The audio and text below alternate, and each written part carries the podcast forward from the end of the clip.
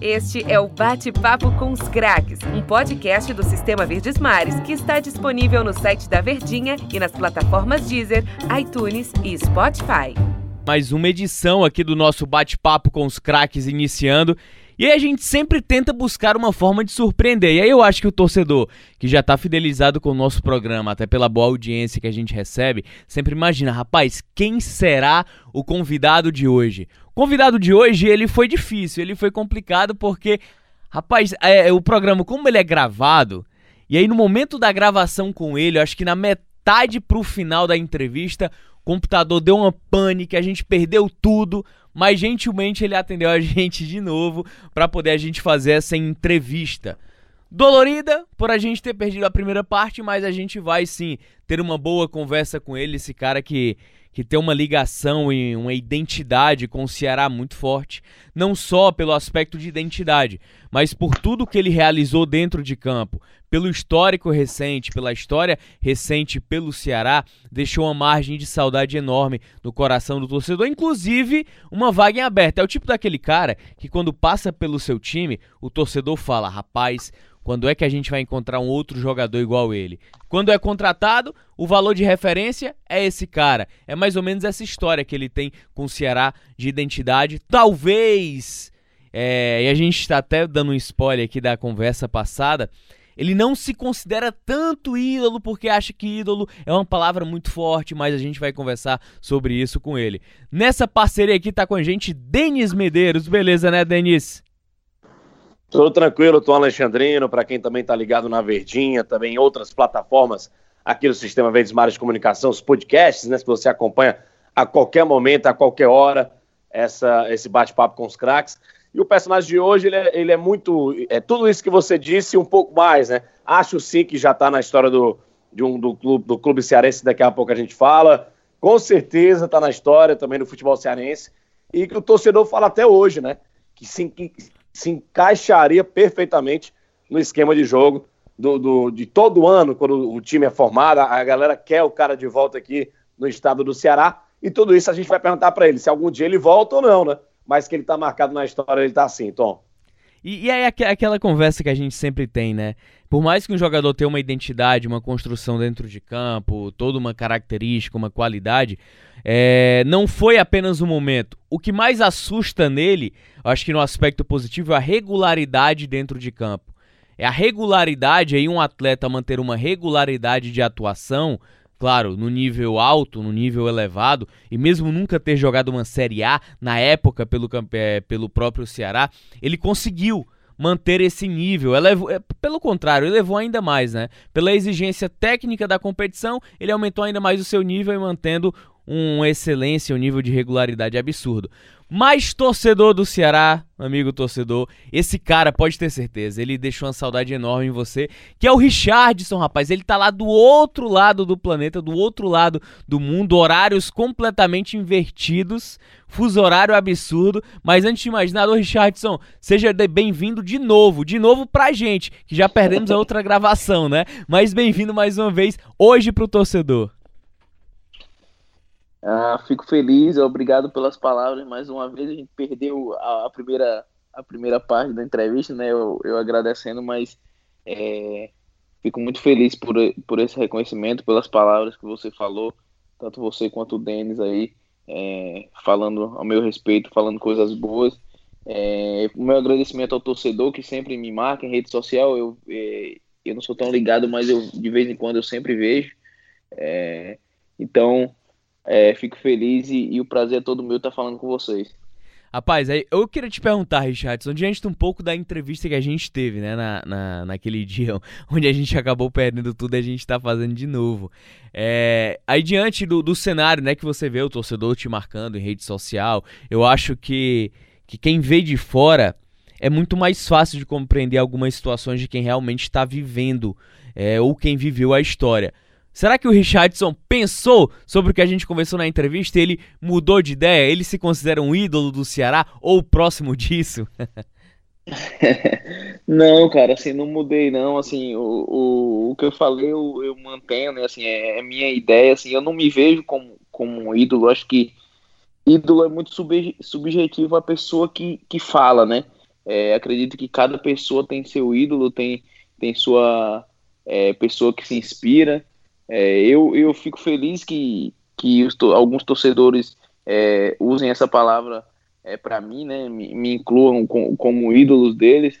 É um carinho que, sem sombra de dúvida, marca é, minha carreira e minha vida pessoal. É, mas assim, é difícil você é, se avaliar, né? A, falar de si próprio é muito complicado. Assim, eu acredito que é, eu tenho o discernimento de saber que eu, eu tive um momento é, muito especial com a camisa do Ceará. Foram três anos de, é, de conquistas, de, de nível muito bom de, de atuação, né? É, então, mas acredito que essa palavra ídolo é, é muito subjetiva. É cada pessoa que, que, que tem a sua opinião, então deixo pro, pro torcedor avaliar, dizer que se eu sou ídolo ou não e, e eu continuar fazendo o meu papel dentro de campo, que é o mais fácil. Ô Richardson, você falou sobre três anos, né, é, vestindo a camisa do Ceará, é, com acesso à Série A de Campeonato Brasileiro, uma permanência também que, que, que foi inesquecível também é, dentro do clube, aquela arrancada de 2018, muitas emoções, uma pro lado positivo, uma outra de certa forma pro lado negativo, porque acaba sendo um sofrimento, mas no final das contas acabou dando muito certo. Mas você ultrapassou a barreira de camisa 100, né? Mais de 100 jogos com a camisa do Ceará. Eu queria te perguntar, o que é que você considera assim, por tudo que você já viveu no futebol, pelo que você vive, por tudo que foi ultrapassado, o que é que você considera um ídolo? O que é que ele é capaz de fazer para se tornar o ídolo de um clube. Claro que além da identidade, de títulos e, e de jogos também. Bom, é, eu quase por um pouquinho eu não chego na marca de, de 150 jogos, né? É, faltaram alguns jogos aí que eu, talvez eu tenha perdido durante o ano por, por lesão, né? Eu acabei ficando fora alguns jogos por lesão no, é, em 2018, na, no, meu, no, meu, último ano é, pelo Ceará. É, é, cara, é complicado, assim, como eu falei, né? A gente é, subjetiva a questão de ídolo. Eu acredito que pela vivência que eu tive dentro do clube, por tudo que eu conheci dentro da, é, da história, vivenciei é, não só internamente, mas também é, externamente, às vezes escutando o que os torcedores falavam.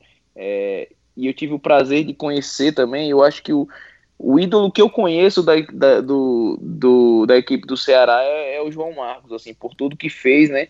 É, dentro, do, dentro do campo, tanto com, é, conquistou dentro do campo títulos, é, unanimidade é, como pessoa também, como caráter exemplar, e fora do campo também uma pessoa, uma pessoa exemplar e, e assim, nos bastidores era um cara que era um, líder nato, né? Eu acho que é, às vezes o torcedor vê muito o que acontece é, dentro do campo, mas acho que os bastidores, para tudo para tudo dar certo, para aquela bola bater na trave e entrar, muita coisa tem, tem que ser feita é, nos bastidores e, e acho que eu acho que ídolo é isso, é, é dar o é ter o, o, reconhecimento do torcedor dentro de campo por grande atua grandes atuações, conquistar títulos, conquistar acesso, é, mas também é, ser um cara de muito de grupo, ser um cara exemplar que você se, que você se inspire, né? Então, acho que eu acredito que nessas características a pessoa se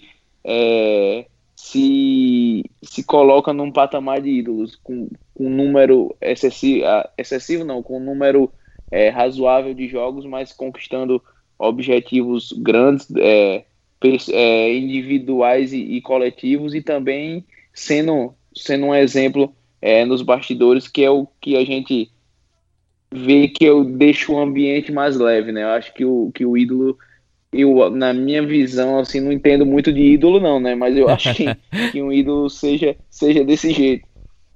Ô, Denis, tá contigo. Ô, Richard, você falou que você não se considera ídolo, mas até hoje o, o, o torcedor do Ceará fala de você e quer você no, no, time do Ceará, fica imaginando como é que seria a sua volta, como é que seria hoje em dia aqui o Charles, o volante do Ceará ao seu lado no meio de campo. É, o torcedor fica se perguntando: poxa, imaginou o, o Richardson jogando nesse time do Ceará? Então, como é que você analisa? Não sei se chega a você, porque hoje em dia Instagram, e com a rede social, né, as pessoas falam em qualquer lugar do mundo, o cara acaba tendo conhecimento. Como é que você se sente ao saber que a torcida do Ceará cogita, imagina você até hoje, como é que você seria jogando no meio de campo do time do Ceará, Richardson? Bom, as, as informações chegam, né? Você, você frisou uma coisa importante, que é esse, esse, rede social. E aqui a gente tem um fuso horário de 12 horas, né? Então, é, dependendo da, da, do momento, tá todo mundo dormindo aí no Brasil e eu tenho acesso às notícias aqui, né? É, então, pô, cara, assim, me deixa muito feliz, muito lisonjeado, assim, pelo, por, pelo torcedor sempre tá lembrando de mim, né? É, acredito que é, esse carinho foi pelo, pelo que eu fiz dentro de campo, mas também pelo. É, eu acho que pelo exemplo também, como eu falei, de profissionalismo, né? Acho que é, além, além do jogador, a gente é um, um exemplo de é, para a sociedade, né? Eu vejo muito isso. E eu fico feliz quando, quando o torcedor me marca, quando o torcedor é, cogita minha volta. E é, às vezes, é, depois da nossa primeira parte da entrevista lá, eu fiquei pensando né, nesse, nesse lado de, é, de talvez fazer uma dupla de volante com o Charles, que o pessoal tá, tá comentando muito, né? Que tá, tá indo muito bem com, com a camisa do Ceará. É, mas eu fico muito feliz, fico muito lisonjeado. Acredito que esse carinho do torcedor é importante para mim. É, quem sabe é, eu possa eu possa um dia um dia voltar a vestir a camisa do Ceará e fazer fazer dupla com dupla ou, ou, trio porque tem o famoso trio de ferro né? O pessoal me marca também comenta muito sobre o trio de ferro do, do João Marcos o Michel e o Heleno né? Então dupla ou trio é quem sabe é, na minha volta para o Brasil eu possa estar tá voltando a vestir a camisa do Ceará e, e podendo corresponder esse carinho dentro de campo Ô Richardson, falando até um pouco sobre a tua convivência aqui no estado, né? A questão da, da relação com a própria imprensa, né? A forma educada como sempre tratou todo mundo. E aí você tira muito como termômetro como é o cara dentro de campo. É, no, no, momento ali da partida, o sangue eleva, o sangue ferve, em alguns momentos você se irrita, mas você sempre observou durante esses três anos, a gente aqui, que o Richardson sempre foi um cara equilibrado, tranquilo dentro de campo. Não é um cara que se, que se excede, não é um cara que grita, não é um cara que esbraveja. Isso, claro, claro que isso também não, não quer dizer que o cara que esbraveja seja diferente. Mas o perfil do Richardson é de um cara muito tranquilo. É, a educação do Richardson na infância dele, no Rio Grande do Norte, todo o início do futebol. Como é que foi? Como é que você pode contar aqui pra gente de novo? Só que eu não sei se talvez de uma forma diferente também, principalmente pela ótica dos teus pais que sempre te deram todo o amor e toda a proporção para que você crescesse e se tornasse um homem de verdade. Bom, é, é, o meu estilo de jogo até, nem, até não me deixa, né, Tom? Às vezes é esbravejar muito, porque também eu, se eu esbravejar muito, o juiz fica bravo comigo, eu acabo sendo expulso, né? Que, às vezes eu preciso fazer uma falta, alguma coisa e não precisa, não, não pode esbravejar, não pode discutir muito com, com ninguém, não, assim. Mas eu sou muito tranquilo mesmo, né? Assim, é, não só dentro de campo, assim, é, questão de discussão ou ou briga, assim, dificilmente você vai me ver brigar com alguém. É, tento tratar todo mundo com respeito, não seja qualquer que seja a pessoa, né? É, e como você frisou, é como eu falei na primeira na, prim, na primeira parte que a gente perdeu, é, tudo isso eu devo muito aos meus pais, né? Foi um, eu, eu cresci no interior no interior do Rio Grande do Norte, no, no São José de Mipibum, uma cidade razoavelmente pequena, é, mas que com, com um pouco de dificuldade, com, com dificuldade financeira para algumas coisas, mas meu pai e minha mãe nunca me deixaram faltar nada, tudo que eu, tudo que eu queria, tudo que eu podia ter no momento eu tinha, né, para para viver bem assim. E, e minha mãe pegava muito no meu pé em relação a isso, né? Sempre sempre queria que eu estudasse primeiro para me poder para me poder jogar eu tinha que ter nota boa na escola. Então, é, acredito que esse é um exemplo positivo da minha vida. Assim, eu cresci num, numa, numa casa. Minha mãe hoje é aposentada, mas ela foi funcionária de escola durante a vida toda, né? Trabalhou na, na secretaria de uma escola pública lá na, na cidade onde eu cresci.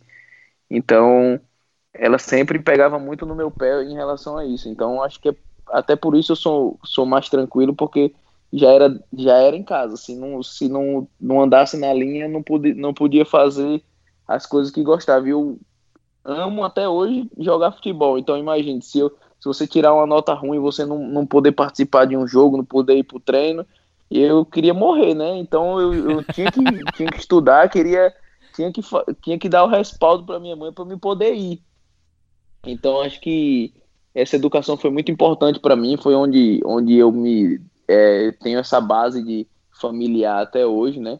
É, agradeço sempre a, a, minha mãe, sempre que a gente conversa, assim, é, é difícil, assim, a gente conversar, entrar nesse, nesses, nesses, nesses assuntos de, de, infância, assim, mas sempre que a gente toca, eu sempre agradeço a minha mãe, porque eu tenho um, um exemplo muito positivo dentro de casa, né? É, minha mãe acabou se separando do meu pai quando eu tinha 17 anos, foi um momento difícil para mim, né? Eu tava, tava jogando na base ainda, mas, mas a gente passou por tudo junto e, e graças a Deus deu tudo certo. E normalmente, né, Richardson, nós nordestinos, acho que de uma forma geral, eu acho que, que é muito mais de cultura.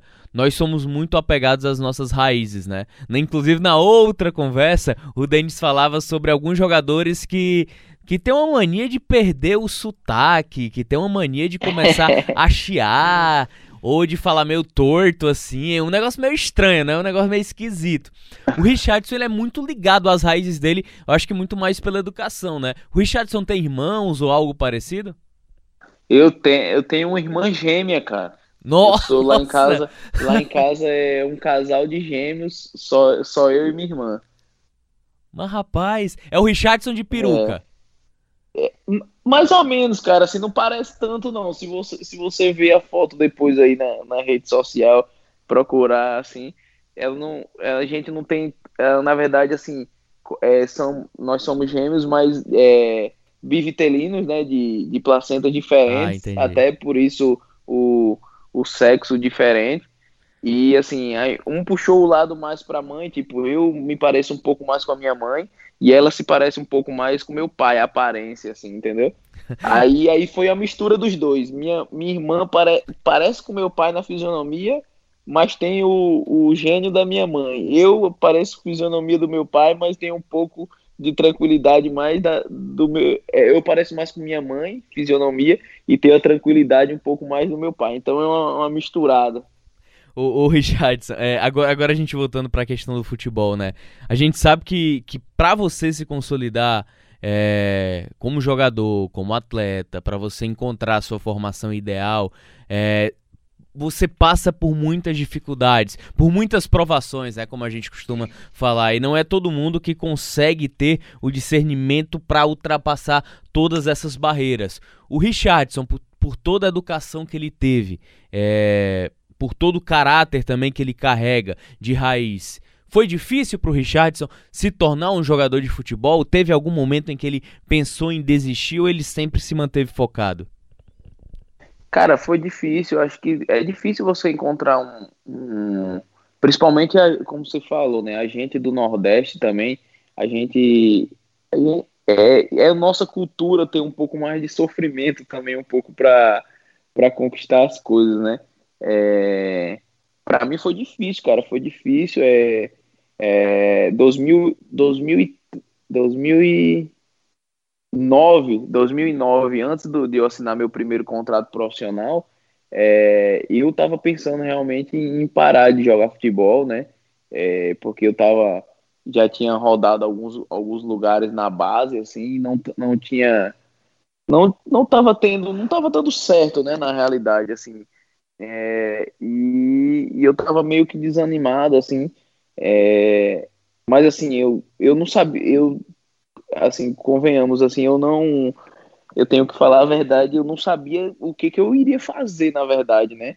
Assim, eu não, não tinha ideia do que, que eu, eu um dia eu tava pensando em casa falava, pô, cara, se eu não for jogador, eu tenho que fazer alguma coisa ligada ao esporte, né? Porque é o que eu é o que eu gosto de fazer, é o que eu gosto de assistir, gosto de é, que seja uma, um, o assunto do, da, da minha profissão, da minha vida, na realidade, né? Mas 2009 foi bem complicado, assim, que eu tava, que eu tava, mas aí, graças a Deus, eu consegui me recuperar rápido, eu tive uma lesão no joelho, e consegui me recuperar rápido e um, e um treinador da base que me conhecia lá no América acabou abrindo as portas de novo para mim lá do clube, né?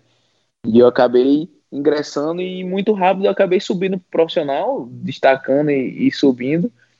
E aí 2013 também, quando, quando eu tive minha passagem lá pelo 13, né? É, eu acabei, o clube tava meio que na crise lá e, e isso já no profissional, né? É, e eu acabei sendo mandado embora na época. Fiquei acho que quatro meses em casa e também foi um momento, um baque difícil, assim, um, um momento complicado para mim poder seguir a carreira, assim. Mas aí eu, eu, tive, eu tive o suporte muito da minha mãe, na, na época era minha namorada, hoje é minha esposa, né? Também me abraçou, falou assim, não, você não vai, você não vai largar não, você vai até o final e a gente vai junto. E aí as coisas aconteceram, graças a Deus, também, assim, pelo, mais por esse suporte também de família, né, que eu, que eu tenho, acabou dando tudo certo, graças a Deus. Ô, Dengue, está contigo, hein? Ô, Richard, em relação a você falar a cultura, a tudo do, do futebol nordestino, da gente ser nordestino, né, e passar por dificuldades, obviamente. É, hoje você atua no Japão, hoje você joga no futebol japonês, outra cultura, outro país, outra realidade. Queria que você falasse como é ser jogador de futebol no Japão e viver no Japão, ser um estrangeiro no futebol, no, no, no país, no Japão, e também saber o que é que o Japão está te ensinando e o que é que o Richardson pode melhorar como pessoa ou como jogador depois dessa passagem aí no futebol japonês, se é que você já teve essa, essa noção, né, Richardson? Bom, primeiro que é, quando surgiu a oportunidade aqui foi difícil tomar a decisão na época, né, porque minha esposa estava grávida e a gente acabou aceitando o desafio. E você mudar de país, mudar de cultura, mudar de alimentação, né? é tudo muito muito novo para mim. Mas aí, aí eu entro na, na pergunta anterior, né? É, a dificuldade também nos instiga, né? A dificuldade nos, nos faz crescer na nossa vida, tanto profissional quanto pessoal. Então, então eu, foi uma, uma decisão que eu, que eu tomei, é, e aqui, sem sombra de dúvida, foi uma, uma decisão é, muito boa, né? Assim, porque hoje eu estou muito feliz aqui, adaptado à, à, cidade, adaptado ao país, adaptado ao futebol.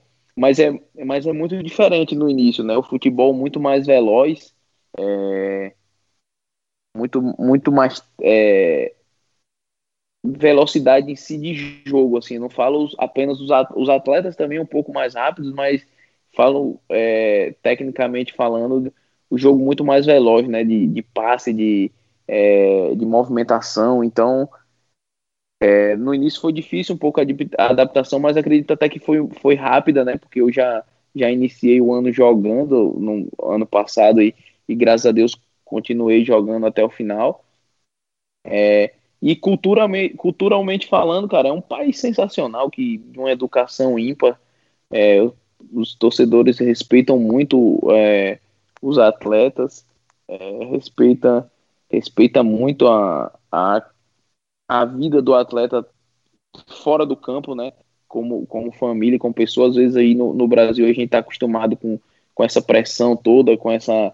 É, às vezes perde um jogo, a gente. Eu, particularmente, quando jogava no Brasil, perdia um jogo e a gente não tinha vontade de ir num restaurante nem para jantar, porque sabia que podia escutar alguma, algum tipo de, de cobrança que, que é desagradável, né? No momento, no momento de, de folga ali, depois de um jogo, você já chateado por ter perdido e você ser cobrado num, num outro ambiente que não é o do trabalho, então é, é difícil, mas aqui é completamente diferente, né? Aqui é o pessoal respeita muito, tem aqui eu tenho uma qualidade de vida sensacional, é, é segurança muita segurança, né? Não tem perigo nenhum de, de assalto, esse tipo. Você pode andar tranquilamente na rua à noite, qualquer horário que, que não, não vai ter perigo.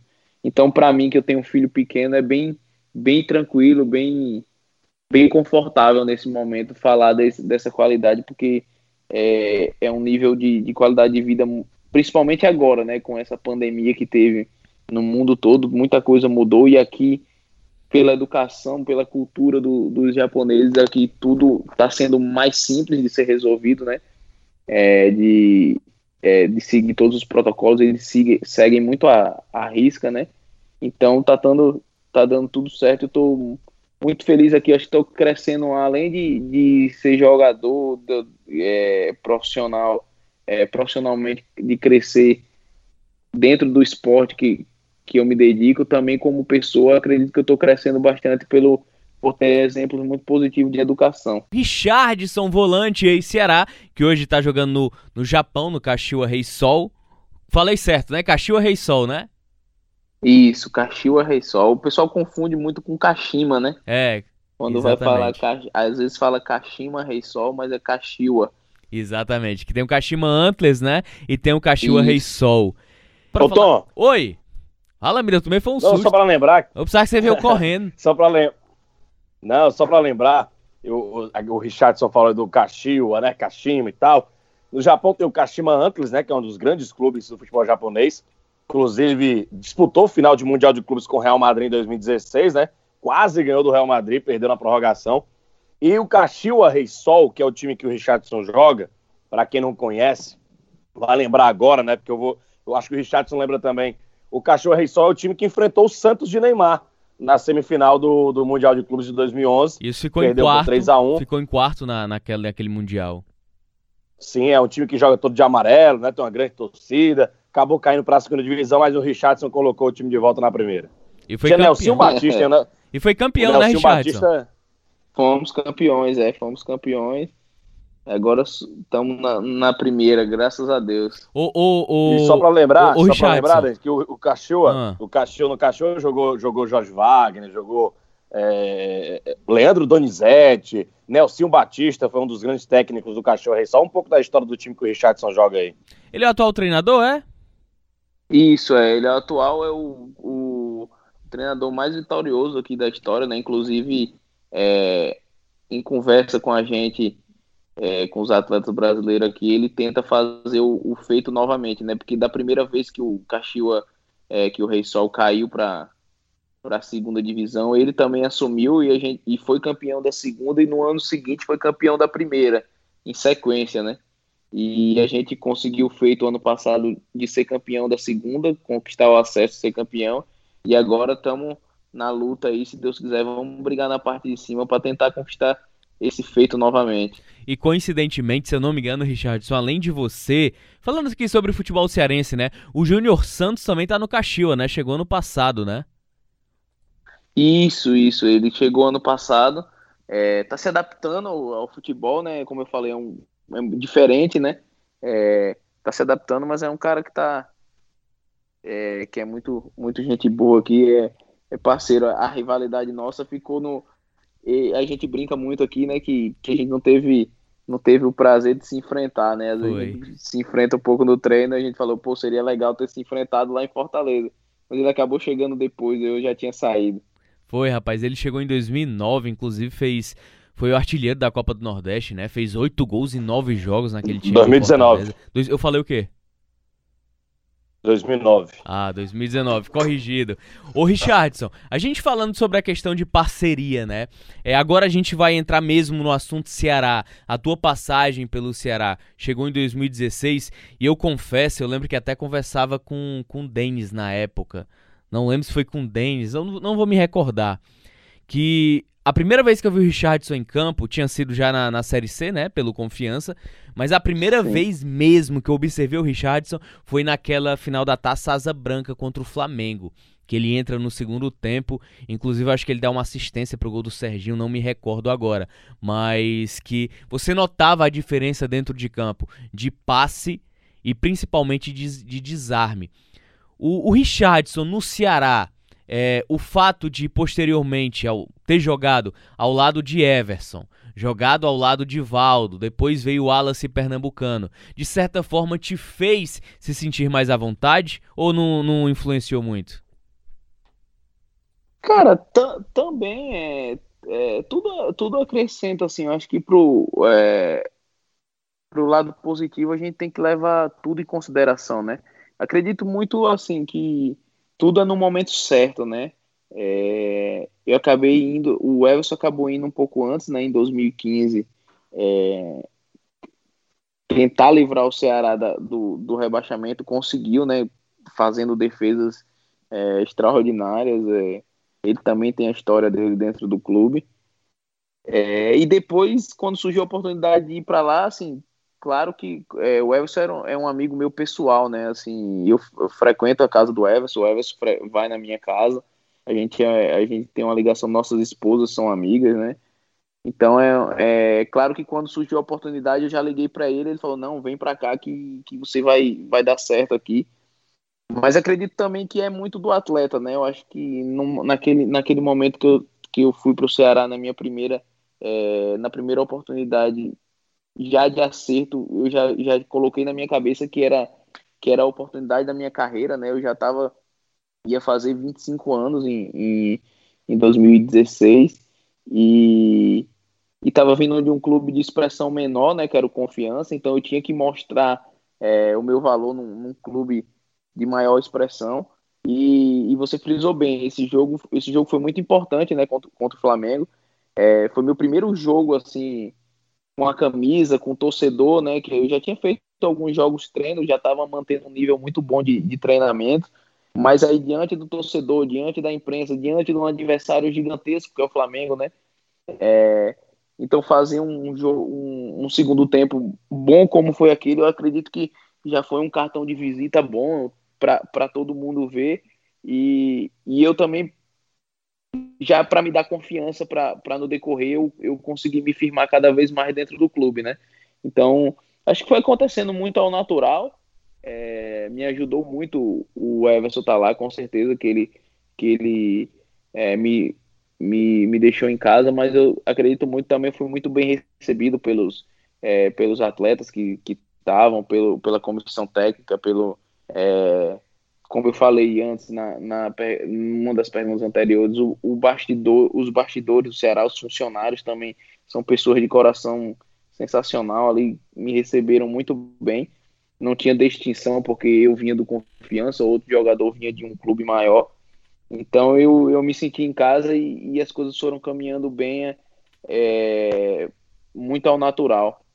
E, e aí, torcedor, a gente estava citando aqui o Everson, o Valdo, o Wallace Pernambucano também, porque o, o Richardson jogou com todos esses jogadores do Confiança, né? Uma geração muito boa de um bom time do Confiança, que inclusive o próprio Richardson, com a camisa do clube sergipano, conquistou o acesso, né, da Série D para a Série C. E além do mais, no Confiança ele chegou a jogar junto com o Robinho, que foi revelado na base do Ceará, inclusive foi um dos negócios envolvendo o Ceará e o próprio Everson ali em 2015. Uma história curiosa também é que o Everson chegou para ser o terceiro goleiro e ele acabou se tornando titular porque na época o Luiz Carlos, que era o goleiro principal, e o Thiago Campanaro se lesionaram. E aí o Everson acabou ganhando a posição. Por isso que a gente citou essa ligação do Everson, do Valdo, do Alice Pernambucano e um pouquinho do Robinho, que não chegou a jogar tanto no Ceará quando retornou de empréstimos. Denis, está contigo.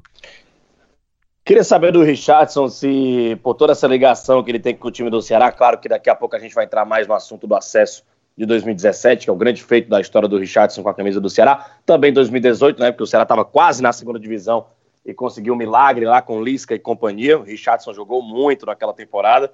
É, eu queria saber do Richardson duas perguntas. Se você pensa em um dia voltar, é, claro que você pensa em voltar para o futebol brasileiro, mas voltando para o futebol brasileiro, é claro que se nenhum clube grande, a gente sabe como clube grande, Flamengo, São Paulo, Santos, esses grandes clubes assim, é, Vasco, Fluminense, Atlético Mineiro, Cruzeiro, esses grandes clubes do futebol brasileiro, eles atraem mais, né? Mas voltando para o futebol brasileiro, você pensa em retornar para o time do Ceará? Acho que é a pergunta que todo torcedor quer ouvir de você aqui no Bate-Papo com os Craques. E se pintar uma proposta melhor, eu vou te colocar numa saia justa agora, hein, Richardson, do Fortaleza, o rival do Ceará, se você, como profissional, aceitaria homem, jogar homem, no Fortaleza o... com toda a sua história que você tem pelo Ceará, Richard. Rapaz, cuidado que o Lisca quase dá um tapa aqui no bate-papo com os craques, viu?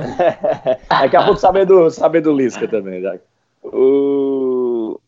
Primeiro, assim, é, eu tô muito feliz aqui, né, falando, falando do momento agora. É, eu tô muito feliz aqui, muito adaptado. Tenho um contrato de mais um, de mais um ano e meio aqui, né, até final do ano que vem. É, então, a, assim, no momento aqui a, a prioridade é de, de, de renovação, é, é de, de renovação com, com o Rei Sol, né? Por tudo que eu tô, tô passando aqui, tô vivendo. É, então, assim, a minha volta, minha volta para o Brasil, assim, eu não, no momento eu não, não penso muito assim, né? Não, é, no momento, mas eu com certeza é, se tem um clube que, que eu tenho um carinho enorme, que eu tenho vontade de voltar, que eu me sinto em casa, é o Ceará. Isso aí eu não tenho como, como esconder. Acho que todo mundo, todo mundo que me conhece, que é mais próximo a mim, é, sabe disso, né? Pelo, pelo carinho, por tudo que, que eu passei dentro do clube. É, mas é difícil falar assim do, de uma possível volta agora, né? Assim, é, é sendo sincero, é, é, no momento eu tô, tô bem aqui, tô jogando, tô num campeonato de, de alto nível, é, sempre tentando melhorar, então é, a prioridade é de, de permanecer aqui por mais algum tempo. Mas aí a gente nunca sabe como é o futebol, né? É, ninguém nunca imaginou que a gente teria uma pandemia em 2020 e, e ia mudar tudo do jeito que mudou, né? Ninguém, a gente, então a gente não sabe o que, o que pode acontecer, é, tanto na, na vida profissional como na vida pessoal. Às vezes pode acontecer algum problema e eu ter que voltar para o Brasil também, então a gente nunca se sabe. Mas com certeza eu tenho um carinho muito grande é, pelo torcedor do Ceará, pelo clube, pelos, dire, pelos dirigentes, pelo, é, por todo mundo que, que faz o clube, né? Então, é, acredito que é, acredito que um dia eu ainda, ainda possa voltar a vestir a camisa do Ceará. Em relação a outra pergunta que, que é que é justa, como você falou, assim, ah, eu, eu, eu sou profissional, como você frisou, né? Eu sou profissional, sou, sou pago para isso, é o meu pão de cada dia. Mas assim, eu nunca eu nunca me vi vestindo a camisa do, do Fortaleza, né? Com, com todo respeito a, ao clube, a, aos profissionais que, que, lá, que lá trabalham. Assim, eu tenho uma identificação muito grande com, com o Ceará hoje. É, hoje depois, e depois da minha passagem, né? É, assim, não tive, não tive uma é, nenhum tipo de sondagem, nenhum tipo de especulação, nada ligado ao Fortaleza, né? É, seriam, convenhamos, assim, é, é um, não vou ficar em cima do muro, mas seria, um, seria uma decisão muito difícil ter que, ter que jogar no Fortaleza por tudo que eu passei dentro do clube do, do Ceará, né? É, não seria uma decisão fácil. É, acredito que estando, estando numa situação é, favorável assim da minha carreira, tudo, tudo caminhando bem, uma possível volta para algum clube de Fortaleza seria o Ceará. É, mas é como você falou, eu sou profissional, tudo, mas eu, mas eu nunca, nunca pensei, nunca, nunca cogitei, assim, nunca passou pela minha cabeça tá, tá indo pro Fortaleza. Mas a gente nunca sabe o dia de amanhã, né? Mas é, fica. É, eu sempre tive respeito a, a, ao rival, né, ao Fortaleza, mas acredito que por tudo que, que aconteceu dentro do Ceará, fica fica complicado é, pensar, no, pensar nesse momento assim no, numa volta para o Brasil e, e para arquirrival que eu, que eu saí, né, do, sair do Ceará, voltar para o rival é, é uma seria uma decisão muito difícil. E, e, tem, tem, e tem dois tipos de ligação, né, nesse aspecto que o Richardson falou.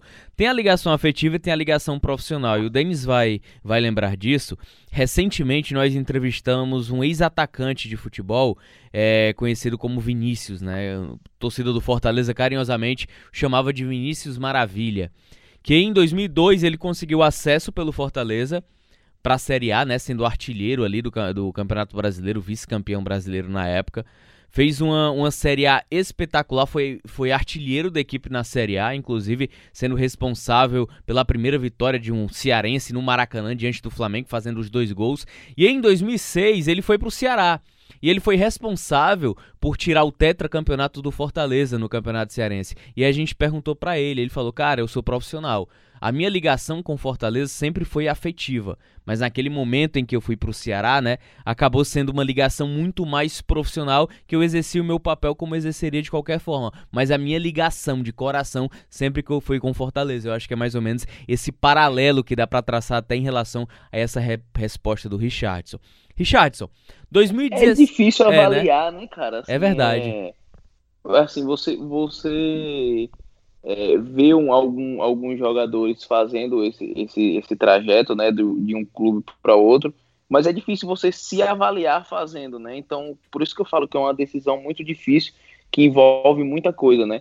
É, envolve, como você falou, a, a coisa, a, a ligação afetiva, é, a, a, a parte da sua família, porque com certeza torcedor é, tem um jeito de torcer de cada clube e, e pega no pé, né?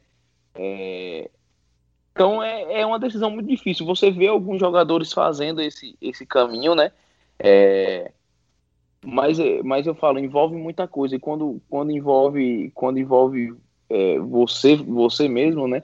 Como eu falei, você vê alguns jogadores, mas quando envolve a própria pessoa que está falando, assim, é, é complicado. Então é uma, é uma, decisão difícil, porque assim, é o, é o pão de cada dia para cada atleta, né? Mas aí entra toda essa, essa situação que você frisou aí de ligação afetiva, então por isso que eu falo que seria uma decisão muito difícil. Então, vamos deixar eu aqui no Japão e, e tá tudo certo. Não, ainda mais porque depois de tomar a decisão, ainda tinha que, tinha que, tinha que enfrentar a entrevista coletiva de apresentação. Imagine as perguntas Nossa. que não sairiam, viu, Richardson? É. é... Ô, Denis, tá é contigo. Verdade. O, o Richard teve um companheiro que fez isso, né? O Pio na época. A gente tem a história aqui no. Verdade. No do, é o mais, do mais recente, o Juninho, né? Também, que sim, tá no Ceará e acabou indo pro Fortaleza. E tá muito bem lá no Fortaleza, hein? Diga-se de é. passagem. E também o, o, o, Geraldo, aqui um pouco antes, não sei se o Richardson sabe da história do Geraldo, sei, né? Sei, De uns grandes. Jogou no Confiança, jogou com o Geraldo no Confiança, isso, né? Isso, isso, é. Eu peguei ele no finzinho da carreira dele. E o, e o Geraldo era ídolo. Eu não sei, eu, não, eu, confesso que eu não tenho uma opinião formada em relação ao que, que o Geraldo representa para a história do Ceará hoje em dia, mas top 5, top 10 ele seria da história do clube como ídolo, mas acabou jogando no Fortaleza em 2012. Jogou três anos no Ceará, né? É, três anos de uma grande história com o Ceará, com acesso em 2009 da B para A, sendo capitão, artilheiro daquela temporada, ídolo do clube. 2010, uma ótima Série A que ele fez levando o Ceará para a Sul-Americana. 2011, o Ceará chegou na semifinal da Copa do Brasil, com o Geraldo também sendo capitão do time. E aí ele resolve, em 2012, jogar no Fortaleza um ano seguinte. Então foi, foi acho que é o maior exemplo assim, de, um, de um ídolo jogar em outro clube e ele perdeu quase toda a idolatria por parte da torcida do Ceará por conta disso. Mas, Richardson, voltando aqui a, a, a falar do Ceará, a falar da sua história, Vou deixar daqui a pouco com, com mais calma, né? Estou no terceiro bloco para a gente falar de 2017 e 2018. Mas eu te faço uma pergunta em relação ao estilo de jogo de Marcelo Chamusca, que foi seu técnico no Ceará em 2017. Na verdade, eu vou puxar até para 2016. Sérgio Soares, o treinador do Ceará em 2016, que é, é, eu sou um admirador do, do, do, do, trabalho do Sérgio Soares, acho ele um técnico muito ofensivo, de as ideias bem interessantes e que o torcedor do Ceará ficou um pouco mais rigoroso depois da passagem do Sérgio Soares. Ele pode até no futuro, viu, Tom, ser um dos personagens nossos aqui no Bate-Papo com os Craques, porque ele tem uma. Ele não ganhou nada no Ceará, mas tem uma. A torcida ama o Sérgio Soares ainda, até hoje cogita a volta dele no time do Ceará pelo estilo de jogo dele. Infelizmente não, não, não conseguiu acesso, títulos importantes é, na trajetória dele no Ceará. É, inclusive, como é o mundo do futebol, né? Só abrir um parênteses aqui. O Sérgio Soares foi vice-campeão da Copa do Nordeste com o Ceará em 2014 perdeu para o esporte. Em 2015, ele treinando o Bahia, perdeu para o Ceará a final da Copa do Nordeste. Então, o cara não ganhou nem sendo rival, nem sendo técnico do Ceará a Copa do Nordeste. Mas o Sérgio Soares com esse estilo ofensivo, que mudou a, história do Ceará, né? Até hoje o Ceará quer técnico ofensivo, não à toa hoje está com o Guto Ferreira, antes com o Ederson Moreira. Depois você é, trabalhou ali com com Marcelo Chamusca, o estilo do Marcelo Chamusca também, de trabalhar naquele belíssimo time pelo menos os titulares que o Ceará montou em 2017, né? Com o Rafael Pereira, Luiz Otávio na defesa, é, Everson no gol, é, o lateral direito Cametá, depois você jogou improvisado, depois você achou o Pio ali na lateral direita, tinha ainda é, é na lateral esquerda o Romário, Você tinha no meio de campo ali, tinha um Raul que jogava muito, tinha você, Pedro Ken, Ricardinho que se encaixou muito bem, Lima, Leandro Carvalho, Welton. Era um belíssimo time Ora. do Ceará em 2017. E também a questão do Lisca em 2018, né? Foi o técnico do time do Ceará. É, desses três, são estilos diferentes. Qual que te agradava mais? E como foi trabalhar com cada um desse técnico, desses técnicos e desses três, principalmente que você trabalhou, que eu citei aqui no time do Ceará, Richardson? Bom, primeiro, o... você sempre aprende alguma coisa com, com os treinadores, né? É... Eu também, e eu, eu já antes de 2018, quando eu cheguei em 2016, na minha própria estreia lá na Asa Branca, era o Lisca o treinador, né? Então eu já conhecia um, um pouco do, do, trabalho dele. 2016 foi um ano conturbado lá, é, apesar de, de para mim, individualmente falando, na minha visão, para mim, como profissional, foi um ano muito bom, né? Que eu acabei saindo do Ceará, do Confiança em 2015, chegando no Ceará e, e acabando o ano chegando como um, um cara é, que iria brigar ali no, no grupo por uma, por uma vaga e acabando um ano já consolidado né, na, é, dentro do clube. Então, para mim, foi um ano muito bom. Mas falando do treinador, é, são metodologias diferentes. Né? Eu acho que o, você frisou bem, o, o Sérgio Soares, é, eu também sou um admirador do trabalho dele. Assim, trabalhei com ele em 2016 apenas, né? E, e é um cara de ideias fixas, assim, de um, de um DNA ofensivo, realmente, como você falou. É, chegou um momento que a gente jogava no, na, na Série B é, um apenas eu de volante, né, que normalmente jogava um pouco mais de segundo volante, só apenas eu de volante e uma linha de uma linha de quatro na frente com Lele do lado esquerdo, é, Felipe Menezes é, o Wesley e Felipe Bachola e o Bill na frente. Então você pega um, um time desse extremamente ofensivo, né? A gente a, a, gente fazia muito, nosso time fazia muitos gols, né? Até é, a gente não conquistou, não conquistou aquele acesso, mas a gente não sabe o porquê, né? Porque a gente tava num momento de performance muito boa, né? No, no brasileiro. Depois acabou o rendimento caindo, a gente difícil explicar o que, o que realmente aconteceu mas são, de, é, são estilos de, jogos de, de jogo diferente, né? O, o, o Sérgio Soares, ele era uma coisa que ele sempre falava, ele falou, ó, a gente pode perder o jogo, mas a gente vai perder jogando, vai perder atacando vai, o adversário, vai, vai, vai perder é, botando eles em dificuldade, eles tendo que defender, então eu particularmente gosto muito desse, desse DNA ofensivo, né? Apesar de ser volante, é, você jogar numa, numa equipe que seja protagonista, que tenha a bola, que empurra o adversário para trás, é, é um futebol mais vistoso e mais gostoso de se jogar também, né? E aí a gente entra no, no Chamuça, que é um cara também praticamente é, conhece muito de futebol, né? Tanto que chegou no, é, no 2017, num, num momento ali também que a gente vinha de alguns resultados ruins e conseguiu, mesmo tendo muitos jogos, às vezes, é, dá um padrão muito bom à, equipe, né? Claro que com, com, a chegada de alguns jogadores que foram muito importantes, você frisou, citou alguns aí, o Lima, o Leandro Carvalho, né? Que, chegaram um pouquinho depois e, e, e, deu uma liga muito boa no, no nosso time, até pelo padrão que o Chamusca queria de jogo, né? É, então são, são DNA diferentes, assim, mas que, que, que são vencedores, né? E com o Lisca, é, o Lisca tem esse jeito dele de. Todo mundo fala que ele é doido, mas ele não é doido coisa nenhuma, né? Ele é muito inteligente, ele sabe muito, conhece muito de futebol. É, e tanto que a gente fez uma campanha na, na segunda metade do, do campeonato ali de, é, de G7, né? Que era, que era o grupo de, de Libertadores. Então você sempre você sempre aprende alguma coisa com, com os treinadores, né? Eu acho que eu sou muito é, privilegiado de ter trabalhado com, com, esses, com esses treinadores. É, então eu sempre eu sempre tentei escutar ao máximo para tentar aprender uma, alguma deficiência minha e eu sempre estava tentando evoluir tanto que com todos os treinadores eu, eu eu sempre fui é, assíduo dentro do campo, né? Sempre joguei, sempre tive muita, muito, muitos jogos assim que eu sempre fui titular. Então é mais por causa disso, pela dedicação mesmo. A gente sempre aprende alguma coisa com, com todos os treinadores, né? Resenha boa, voa. E aí a gente já tava falando sobre o assunto Ceará, né? O 2016, em que o Ceará.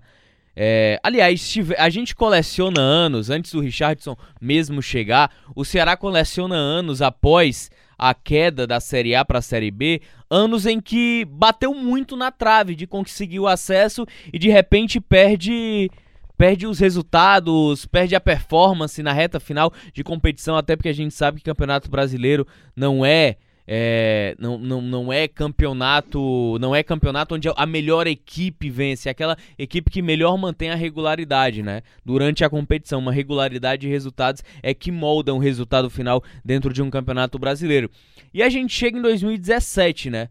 É, de mais um ano em que havia uma expectativa e uma exigência muito grande do torcedor por conquistar o acesso. Por outros anos também, como isso aconteceu. E aí eu, eu pergunto pro Richardson, né? É, a saída do Givanildo após o título cearense, a gente conseguia perceber que o Ceará ainda não era aquele time que tinha um perfil em que você depositava confiança para manter uma regularidade numa Série B de Campeonato Brasileiro, onde a exigência técnica é maior. Aí eu queria saber qual foi a diferença. Antes de, de, perguntar sobre a diferença, o Givanildo realmente é uma figura, uma figura inestimável do futebol brasileiro. É muita resenha mesmo, é bruto. Não, o Givanildo é bruto com, com, a, com vocês da imprensa, porque ele, ele, ele, ele já ele não gosta de dar entrevista, né? ele dá entrevista porque é, ele é o treinador, é o comandante, mas o Ivanildo é uma, um, um, cara com um coração imenso, um, é um ícone do futebol, né? É o rei do acesso aí, né? Que, que, que todo mundo fala no Nordeste. O cara é sensacional, de faz tudo pelos atletas, né? Tudo, tudo que, que você imaginar, ele, ele, ele briga pelo, pelos atletas, tudo. É, então o cara é uma figura mesmo, ele brinca com a gente, e assim, ele tem aquele, aquele jeito ranzinza de, de transparecer para a imprensa, mas é uma figura, é uma, é um cara do bem, é um brincalhão pra caramba, um cara que prazer também ter trabalhado com ele, né? Porque toda vez que a gente fala para alguém que trabalhou com o Givanildo, é, todo mundo faz normalmente essa, é, sempre essa, essa pergunta, pô, mas ele é ranzinza daquele jeito? Falou, não, o Givanildo é um cara do bem, brincalhão. É porque ali é na frente das câmeras que ele não gosta. Ô Richardson, agora sim, a pergunta que eu queria realmente fazer, porque me veio o Givanildo rapidamente na cabeça, qual foi a mudança, a principal mudança e diferença, é, já que o elenco era o mesmo, do Givanildo para o Marcelo Chamusca? Quando o Chamusca assume o Ceará, o Ceará tem, tem um, um alcança um nível de crescimento muito forte, inclusive para chegar até, até o acesso, né? É, é difícil assim você falar o que, que realmente aconteceu, né? Eu acho que é muito do trabalho do treinador, né? Eu acho que as ideias que, que tem, que, que ele que o treinador tem e passa com clareza para os atletas, né? O Chamusca é um cara que é, sabe usar muito bem a, as palavras, né? Sabe, tem o poder de, de convencimento, então as ideias que ele tinha, todo mundo assimilou muito bem. E como eu frisei, a gente conseguiu evoluir dentro do campeonato, que é uma coisa mais difícil, né?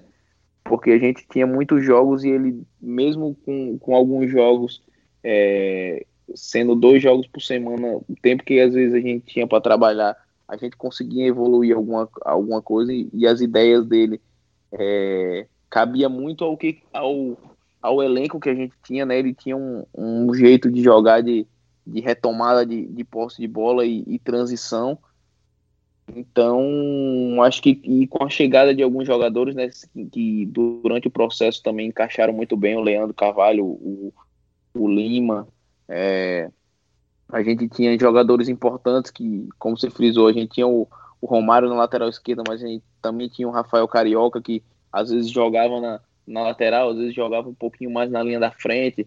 Então, teve é, muito isso. Acho que o trabalho, as ideias eram, eram muito boas e, e a gente, os, os, atletas souberam assimilar muito bem.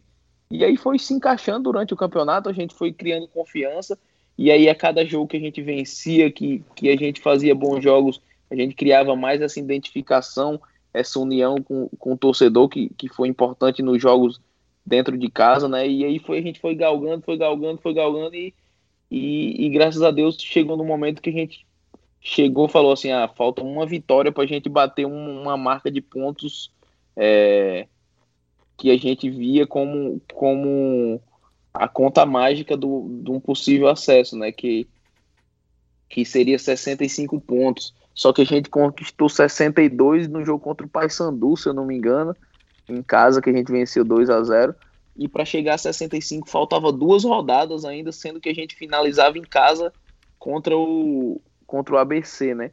Então a gente, pô, chegamos nos 62 pontos, faltando duas rodadas, então a gente tá tendo seis em disputa, tendo que fazer apenas dois, mais ou menos, que, era, que seria 64, mais ou menos, que o Chamusca passava pra gente a, a ideia. Então a gente foi criando muita força, criando identificação, e aí o, o grupo também era um grupo sensacional, né? Que não tinha vaidade, que não tinha. É, que não dá. que não, não tinha nenhum tipo de problema. E aí a gente conseguiu encaixar e, e, graças a Deus conseguimos fazer a história aí que, que foi conquistar o acesso. E, o, o, Richard, vocês conquistaram acesso, muita festa na capital, no estado, né, no Brasil inteiro, no mundo inteiro, o torcedor do Ceará vibrou bastante. Receberam vocês lá no aeroporto, né? Acho que você lembra lá a multidão que estava esperando vocês no aeroporto. É, mas no outro ano vocês iam jogar uma Série A, né? O Ceará de volta a uma Série A de Campeonato Brasileiro seis anos depois. E o mesmo grupo praticamente acabou não. Foi muito bem, né? No, no começo do ano, no Campeonato Cearense, conquistando o campeonato, nas vitórias contra o Fortaleza do, do Rogério Ceni mas acabou que na Série A passou muito perrengue, muita dificuldade, quase não vencia ninguém. É, fisicamente, uhum. nitidamente, vocês estavam muito mal, muito mal preparados para a Série A. Inclusive, foi uma das reclamações do Lisca, né? Que o elenco do Ceará, do Ceará era bom, tinha jogadores de qualidade. O problema era o físico do Ceará. O Lisca chegou e mudou tudo isso. Você teve a parada na Copa do Mundo também, que eu acho que ajudou bastante ao time do Ceará. E teve vocês o passaram por também aquele... antes do Lisca. É, e você, vocês passaram também por aquele perrengue que foi ter que. O Lisca pela segunda vez na história no clube, né? Everson também, outros jogadores, Ricardinho. Mas aí o Ceará teve que fazer milagre outra vez teve que sair da segunda divisão, se é que você me entende, o Ceará já estava rebaixado, ele teve que voltar para a Série A. Ele teve que fazer uma campanha extraordinária. E fez. E jogou melhor muitas partidas, até que perdeu, até que empatou, jogou muito melhor outras partidas.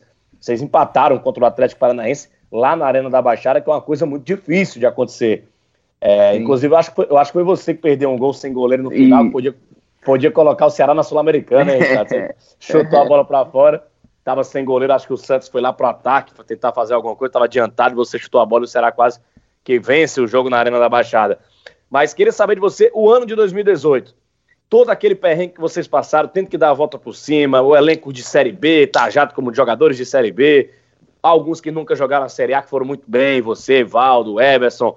Como é que você explica o ano de 2018 do Ceará e qual a importância do técnico Lisca é, com toda a loucura dele ou não, ele está marcado na história também por, por, tudo que fez em 2018, assim como vocês, jogadores. Explica o ano de 2018, o que é que você recorda daquela temporada? O, cara, o ano de 2018, assim, a gente começou, como você frisou, a gente começou um ano muito bem, né? É, tendo muitos jogos. Tinha semana que tinha jogo, acho que três jogos por semana, é um calendário extremamente apertado. É, e acredito muito que tenha, tenha. Não era que a gente tava mal fisicamente, não, acho que a gente tava bem fisicamente, né? Mas só que a gente, no momento que a gente tava na. Quando a gente chegou para jogar a Série A pelo nível que, que é uma Série A, eu acho que a gente tava. A palavra certa é desgastado por tudo que já, já tinha acontecido no ano, assim, a gente tem jogado muitos jogos. É, e não é apenas os jogos, né? Às vezes você pega viagens muito desgastantes, né? É, de avião, de ônibus, passa tempo, tempo em aeroporto, e isso acaba desgastando o jogador. É, e quando começou a Série A, a gente estava muito desgastado. É, um, um, clube que recém tinha subido para para a primeira divisão, todo mundo naquela ansiedade de fazer um bom trabalho, de fazer de demonstrar o seu valor num campeonato de alto nível que, que é o brasileiro da Série A. Então a gente também se cobrava dentro do elenco por que, que as coisas não estavam acontecendo, né? E a gente acabou tendo. É, o Chamusca acabou saindo, é, veio o Jorginho, a gente jogou acho, três, três ou quatro jogos, se eu não, se eu não me engano, e, e fomos derrotados, perdemos os, os, jogos e a gente não sabia o que estava acontecendo. E aí chegou o Lisca, né? É, com todo com toda aquela aquele seu jeitão de ser assim. A primeira coisa que ele falou na, na, na nossa reunião foi já falou assim, ó, quem o Lisca é um cara muito que aí o pessoal fala que ele é maluco, que ele é louco, mas que ele na verdade ele é muito transparente, né? O Lisca não tem filtro. O que ele é na frente da câmera, ele é para todo mundo. É, e ele reuniu todo o grupo quando chegou, falou, ó, primeiro, eu só quero aqui quem acredita. Quem não quem não acreditar que o Ceará a gente não vai conseguir sair dessa situação, pegue suas coisinhas, seja honesto e, e, e saia, saia do barco. E, e aí a gente teve tempo, né, para trabalhar. Eu acho que é, o tempo que a gente não teve até o momento de, de é, que, o, que o Lisca assumiu, o Lisca fez três jogos antes da Copa mas já era um depois que o Lisca chegou com, com esse jeito dele, com o jeitão, já era um outro astral de, de vestiário, né? A gente não conseguiu vencer nesses três jogos que ele, que ele fez an, antes da parada da Copa até, até ter a parada, mas a gente já via um uma, já via que podia ser diferente, né? já fez jogos melhores, a gente já tinha um pouco mais de confiança e aí quando, quando a gente teve o tempo para trabalhar os, os 40 dias, se eu não me engano. Enquanto muitos, muitos clubes deram folga, a gente estava trabalhando, né? O Lisca pegou pegou nosso nosso grupo e, e trabalha, a gente trabalhou muito, se dedicou muito. Eu acho que até por isso a gente colheu o feito tão tão grande, né? Foi com muita com muita honestidade, com muito trabalho, assim. É, o Lisca tem um, um, papel, se não for o, o principal, é o, é, um, é o um dos pilares, né? Porque foi o cara que, que acreditou, que trouxe alguns jogadores que, que o pessoal questionava, viu o pessoal questionando, questionando às vezes o Carlson, né? E o Carlson jogou todos os jogos do, de um jeito, de uma regularidade taticamente para o time, para a gente ter um pouco mais de liberdade do outro lado com, com, com o Leandro. A gente tinha que ter o suporte do Carlson e o Carlson fazia muito bem aquele, o, o papel que o Lisca pedia para ele. Então as coisas foram se encaixando, se encaixando, e quando a gente viu, é, a gente já estava fazendo campanha. Primeiro, o nosso objetivo era sempre estar tá vencendo os jogos, né? O primeiro objetivo era primeiro tá, sair da lanterna, depois sair da lanterna era, era chegar no outro no outro concorrente que estava à nossa frente na tabela. E a gente foi é, acreditando até o final, é, todo mundo unido e, e, graças a Deus a gente conquistou, fez um feito que tenho certeza que vai vai demorar um, muito tempo aí e não vai ter uma campanha de recuperação como foi essa do, do Ceará o ano passado. Acho que você frisou bem quando você falou que todo mundo falava que a gente já tinha caído, que o Ceará estava na segunda divisão, e a verdade era essa, né? Às vezes quando a gente assistia, às vezes a própria, até em concentração, a gente via os comentaristas esportivos falando, não, a gente é, era o Ceará e o Paraná, né? O Ceará e o Paraná já estão na Série B, só tem mais duas vagas. E aquilo ali, ao invés de jogar a gente para baixo, nos, nos motivava cada vez mais a trabalhar, a, a buscar e, e, fazer a história como, como a gente conseguiu fazer. Então, muito se deve ao Lisca pelo, pelo ambiente que fez dentro do clube e aos jogadores do grupo que, que acreditaram até o final. A gente teve jogadores importantes assim, é...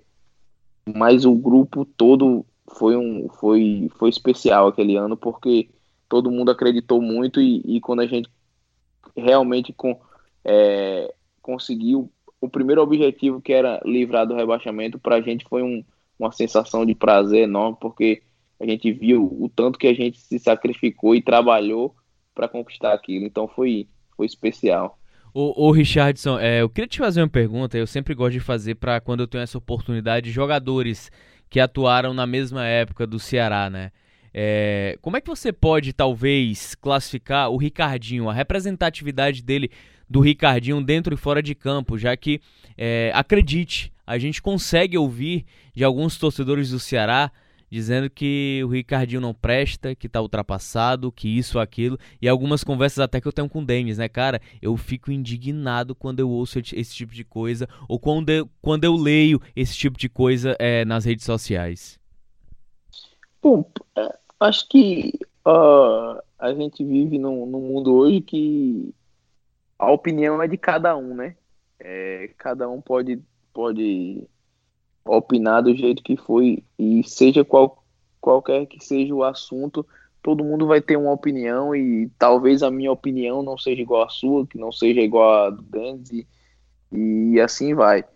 Cara, o Ricardinho dentro do dentro do clube é um é um ícone, né? A gente é, eu particularmente chamo eu toda vez que falo com ele aqui, é, eu já eu tenho contato com o Ricardinho e toda vez é, que eu falo com ele, eu só chamo ele de maestro, né? Porque por, pela história toda que ele tem dentro do clube e característica de jogo, o Ricardinho é um cara fora do campo sensacional e dentro do campo, assim, para quem tem uma opinião dessa, assim, é, é difícil a, a, você conseguir ver assim e ler uma, uma coisa dessa sobre o Ricardinho, porque o Ricardinho é um cara que às vezes você, que o, que o você acha que algumas pessoas acham que entende de futebol e, e, e tem uma opinião diferente, né? Mas o, o Ricardinho é um é um cara muito importante dentro do, do campo e fora dele, né? Uma represent, como você falou, ele representa muita coisa. Ele tem muita muita história dentro do clube e tenho certeza quando, quando os rivais olham que o Ricardinho está dentro do campo, se tem um respeito, né?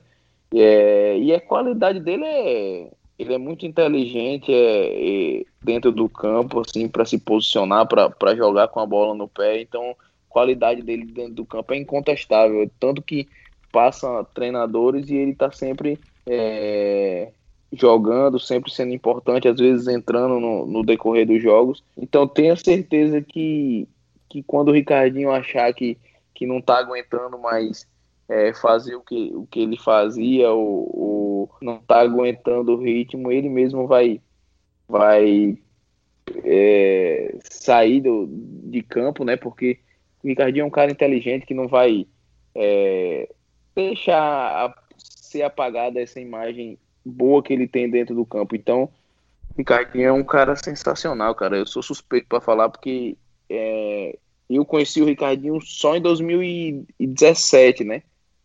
Porque 2016 ele não, ele não, ele tinha saído, né? Tinha ido para para Arábia, se eu não me engano, e acabou voltando 2017 e foi e, e por coincidência tem uma história de bastidores assim 2016, não sei se alguém, se vocês vão lembrar, ou hum. o torcedor deve lembrar, mas eu jogava com a camisa 8, né?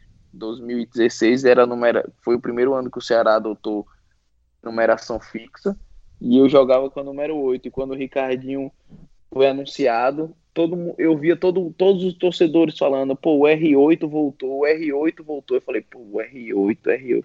Falei, não sou eu, né, R8, é o Ricardinho. Então, eu vou ter que eu vou ter que fazer alguma coisa. E, eu, e a primeira, primeira coisa quando eu conheci o Ricardinho, a gente treinou uns três dias assim e e tava se perguntando essas coisas de numeração.